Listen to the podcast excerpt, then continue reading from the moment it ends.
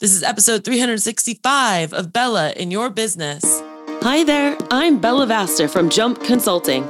You might know me from CBS, NBC, Fox, Huffington Post, Entrepreneur, or maybe you've seen me speak on stage or read my book, The Four Dogs That Every Business Owner Needs. In any case, get ready because you're about to get your hashtag Bella butt kicking in this next episode of Bella in Your Business. So, what do you say? Let's get ready and jump. Welcome to another episode of Bella in Your Business. My name is Bella Vasta, and today we have a special guest for you. I want you to meet Tiffany Lewis. If you do not know her already, she is from Pet and Home Care. And she started walking dogs on the Potomac neighborhood when she was just a junior in high school. With a combination of hustle and word of mouth, her little side gig after school turned into a full time job. By 2002, her client list had grown to a point that Tiffany had to hire her first team member. And today, Pet and Home Care employs more than 50 pet sitters, resort attendants, office staff spread out all across Maryland's Montgomery County and Frederick County. She's also joined us here in Arizona for the jump into paradise pre COVID and also had a stint in better marketing with Bella. We also love watching her grow, grow, grow, and also be a part of pet care team training. And she was the first person I thought of when I wanted to bring you guys some inspiration about this hiring thing. We all pretty much hate hiring until you figure it out. And then it's not as big of a deal. And so, with Tiffany having so many employees and having such a long time in our industry, I knew she'd be the perfect person to talk to us today. So, without further ado, Tiffany, welcome to the show. Thank you so much for having me back on. I appreciate it. Absolutely. So, why don't you fill in the gaps a little bit for our listeners? I kind of told them how it started, but tell us a little bit more about how it actually got started and how you realized that, you know, you couldn't do it all on your own. You needed to start building a team. Sure.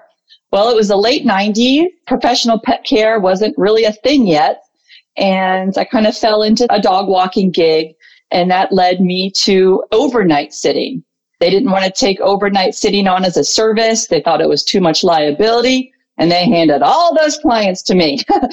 so here I am, 16, 17 years old, sleeping house to house, caring for all these different animals. I loved it. I got to hang out in nice houses, get paid to sleep basically.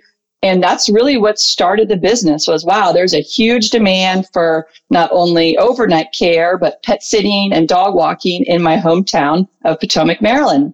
So while I was in college, I was, you know, hustling on the side, doing the pet care.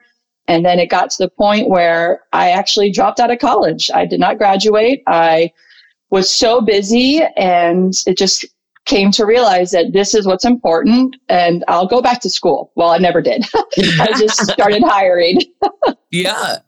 When you started hiring, did you immediately go to employees? Was it ICs? How did you know who to hire? Were you scared? Like, do you remember what that initial hiring was like? Absolutely. So at first I would not hire. It took me to, I forget which year it was. You might be right about 2002 where I was working on Easter because of course I worked every day and I had 30 visits that Easter. Oh and my word. this is not possible. I can't no. save my clients. So I better start getting some help. And yeah. so quickly I realized that yes, I definitely need help. And I started with my friends uh-huh. which, you know, is great in a way because I knew I could trust them. But also, as you probably all know, when you mix business and pleasure, it usually does not end up well. so I had some friendship struggles. People don't like being told what to do, especially when they're your friend. Mm-hmm. So we moved past that. I started hiring the friends' friends and their relatives, got some distance. And yeah, we started off as independent contractors my CPA back then was like, yeah, it's a gray area. You know, it's fine. And I believed him. And so for five, six, seven years, I only hired independent contractors. Mm-hmm. And then it all happened one day where uh, the hammer came down. An independent contractor that quit because her car broke down. She couldn't work, goes and files unemployment. Well, the flag was raised. You're not an employee, but we think you should have been an employee. So after a very long, expensive investigation and lots of fines, I mm-hmm. switched CPAs and found a guy who knew what he was talking about and then moved everyone to employees. Mm-hmm. I thought that was the end for me. I'm like, I can't afford this. this is so difficult. People don't want their taxes taken out. No, I was wrong. We did pull it off. We could afford it and people love being employee. They don't want to have to worry about their taxes at the end of the year. Mm-hmm. So it turned out switching to employees was a huge benefit because now, you know, I have more protection and my employees have more protection and which also makes them more loyal. So in addition to having employees, we have a whole slew of employee benefits. Uh-huh. And so that is, is really helping keep the team and grow the team. We really mm-hmm. are able to retain and recruit top level talent because of our benefits and employee status, I think. Uh huh. That's amazing. I'm going to go off script here with you because all of that was just really great. And I know, you know, people are hidden in fear a lot, right? Like either they throw around the word audit or people are knowingly operating with ICs, not sleeping at night wondering like what's going to happen. And here's proof right here, you guys. Like this isn't a mythical creature. This is an actual person on my podcast right now who has also been audited and realized that they needed to switch. And I think something you said important, Tiffany, that I think a lot of us fall into is, well, my CPA said it was okay. Well, okay, is your CPA also going to pay those back taxes, penalties, fines, and also go through the audit with you and not charge you for it? Like, are they going to stand behind that word? like, you must have felt caught with your pants down and like alone when that happened, thinking, like, but I followed your advice. It was really disappointing. It was scary. You know, he said this gray area, but then quickly I realized it's not gray. If you're telling someone what to do, where to do it and how to do it, that's an employee. There's no getting around that. And I was doing that. Yeah. Here's where you're going. Here's what you're doing. And here's how you're going to do it. right. And it's this big debate that also people say, you know, about Rover. They're like, they're not a pet company. Like, no, they're not. They're an app company. They just connect people to pets. That that's it. That's it. They don't claim that they're pet sitters, you know? And I think a lot of people miss that. And that's why they're able to have independent contractors because they don't control any of it. Okay, anyways, back to you. So you realized that hiring friends weren't going to work. So then you started the second degree, the third degree, friends of friends of friends. When and at what point did you start kind of formalizing your whole hiring process? And do you remember like how long it took to like interview, onboard, hire until like what it's now? Can you tell us about the antithesis of the development of it, basically? Yeah, in the beginning, I was just kind of hacking it together finding people that met my requirements, doing some light vetting, then we would train them. So the big difference between now and then is our training and onboarding process now is actually much longer than it was before. I'm way pickier. We're doing way more in-person training. And thanks to pet care team training, we also have that online aspect. So the process is much longer now, but it's good because we're doing much more vetting. We're trying to weed out those people that are not going to last. You know, we have them jump through a bunch of hoops, not as many hoops as you had recommended because Uh, that was a little too many, but we found a sweet spot where we're making them really want the job. And then once they come in the doors, you know, we're really welcoming them in with our employee culture. We're getting them that in-person training, that online training. So then in the end, they are now certified professional pet sitters and certified in that pet first aid and CPR. So yeah, back in the day, it was a big struggle. Didn't have a process. What were you doing? I would go on Craigslist. I would go on care.com and I would scour those places for people posting resumes. And then in return, I would post ads, get people in the door. We would do either a phone interview or an in-person interview. And that was basically it. I'm like, all right, I like you. We're going to throw you out in the field. You'll shadow those people and we'll get you going. Yeah. Um, but now we have handbooks to read, you know, of course, the online training. And now we have our app to actually do their work. We use time to pet. So we got to train them on that. So it's just a lot more involved now and uh-huh. which we like because it's creating that culture. It's showing them that we are serious. This isn't some side hustle and we're trying to give them a career in the pet care world. So the new system seems to be working and all of our added benefits are really attracting and retaining our people. So things have definitely improved. And a lot of that was your help over the years. So thank you, Bella. Well, you did all the work, girlfriend. And I want our listeners to really pick up on like, okay, this is what she was doing and it wasn't working. And when she made the switch, or she tweaked it or she improved it, it helped. And so, like, what exactly, like, did you go from to? Like, how would you describe the before and after? It seemed like, or what I'm hearing is that it would be more like reactionary, like you were going out and just trying to find anyone out there that you could possibly have. And now you've made a conscious decision. And we talked about this actually with Becky Lee a couple episodes ago of this podcast too. A conscious decision to build your culture. How did you figure out what your culture was and how you wanted to get that all integrated into people? I guess just time and figuring it out and listening to my team and kind of seeing who we are, what we are, and just developed it over the years. Yeah, we're just trying to bring people in and show them like a healthy workplace. We've had a lot of people come to us from like really bad work environments. So I love being like a supportive boss. I'm here for my team. And that's one of the things I learned over the past few years with this program I took called Goldman Sachs 10,000 Small Businesses that it's, it's the people. Yes. That's what matters. It's the people that can go for clients, that can go for employees. But for me, I put my employees 1st mm-hmm. and then they do a good job taking care of my clients. So that's what I've come to realize is just treating my people really well, giving them a nice structured onboarding. You know, we gear everyone up with all of our swag. Another new thing we've implemented is leash belts. So we give every single employee a leash belt so no dog can escape them. And it's working out because, you know, of course, too, with pet care, a lot of people are working independently. So uh-huh. we don't always see each other. Right. So we do try to do parties a few times a year. And we do little things like we send out birthday gifts through Snappy. And that uh-huh. always surprises my team. And I just love that. And, you know, we always do Christmas bonuses or holiday bonuses and I give raises once or twice per year for every mm-hmm. single employee. So that keeps, keeps people interested. Throw them more money and they'll stick around. yeah, yeah, yeah. And where is that line? More money and they'll stick around, but how much money? Because I also see what would you say to the people on the other end of the spectrum that are like maybe paying like 70% because they think they have to keep people and that's how they're going to do it, but they're not showing any care and concern because I think we can go overboard too. What would be your advice there? Where's that line? Well, I think the balance is don't just focus on the percent they're getting per visit. You know, we look at the whole picture because, of course, they're getting those benefits. We do a 401k with an employer match.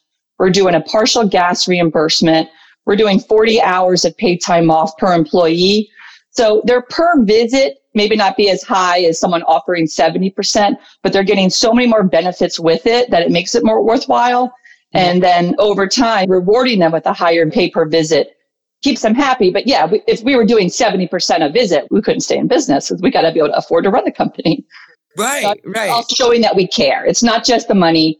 We're, we're supportive and we're really flexible. And so uh-huh. I think our team appreciates the flexibility and we're understanding. You know, people are humans, things happen. So we're trying to, you know, we work with our team when they're having issues. Yeah, that's beautiful. Now, Tiffany, talk to your younger self when you've just first started. What are like the top couple tips that you would give yourself and say, don't do that? That was a big mistake. well, certainly independent contractors. So if I could go uh-huh. back in time, I would have started with employees. Another tip would be to not waste time in the paper world, get digital as quickly as you can. You know, when I started, the internet was like barely a thing. So we had to be paper. But as the internet and technology improved, we improved our systems. And now we finally, with Time to Pet, we love it because we have the app and we're able to do everything digitally. So I think that's a big one is switch to digital right away. Don't waste your time setting up paper calendars. You don't um, want files and handing people care notes. we used to have to print out every single form. Here's your yeah. schedule. It was, it was nuts. nuts. I'd say another big tip is really push for keyless entry. Managing uh-huh. all the customer keys is so hard. Even today, we push for lock boxes. We can't get everyone. If I would have just started like this, is how we do it, uh-huh. probably would have been a lot easier. And then keeping the team as a team. You know, it's an independent company type of job. So trying to create a work environment. So we've had a few offices over the years. We've tried, but then for a long time we went officeless. Mm-hmm. But then when the pandemic happened and once we were kind of getting out of the pandemic, that was like a big eye opener. I'm like, no more isolation. I need my team to work together. I want them to feel like they're a team. So we opened a great administrative office in Urbana where my admin team works. So that's like really increased productivity and camaraderie. And now we actually have a real place to like interview people and onboard people. So those people working at a coffee shops, I'd say, if you can buck it up, get an office. mm-hmm. have a mm-hmm. real location, and then you get to Google my business for it. So yeah, it's a win-win. I love that. That's all great. Okay. As we close out, I want to talk more about you just hit on isolation. And I know that the Goldman Sachs program also helped you too. Can you just speak to isolation? This is the time of year that it's pretty tough for a lot of people and we're pulled in so many different directions. And it's hard to keep a positive mindset about our business. And people aren't necessarily looking for jobs during this time. But speak to us about isolation and how you have ebbed and flowed through that and realized that, like you just said, you know, you wanted an office. Well, the pandemic was really tough in terms of isolation, as everyone can probably relate. And I had a hard time trying to run the business from home, not feeling really connected to my team and my customers. So I felt really isolated. My team, I think they didn't maybe feel as much, especially those working at the kennel. But being able to be around like-minded individuals, even if it's not your team, I think is really important. So the program, Goldman Sachs 10,000 Small Businesses that I took back in 2021 was such an incredible experience. And now I have this whole community of entrepreneurs that I can lean on at any time. We do networking events. We refer each other business. I can bounce ideas off people.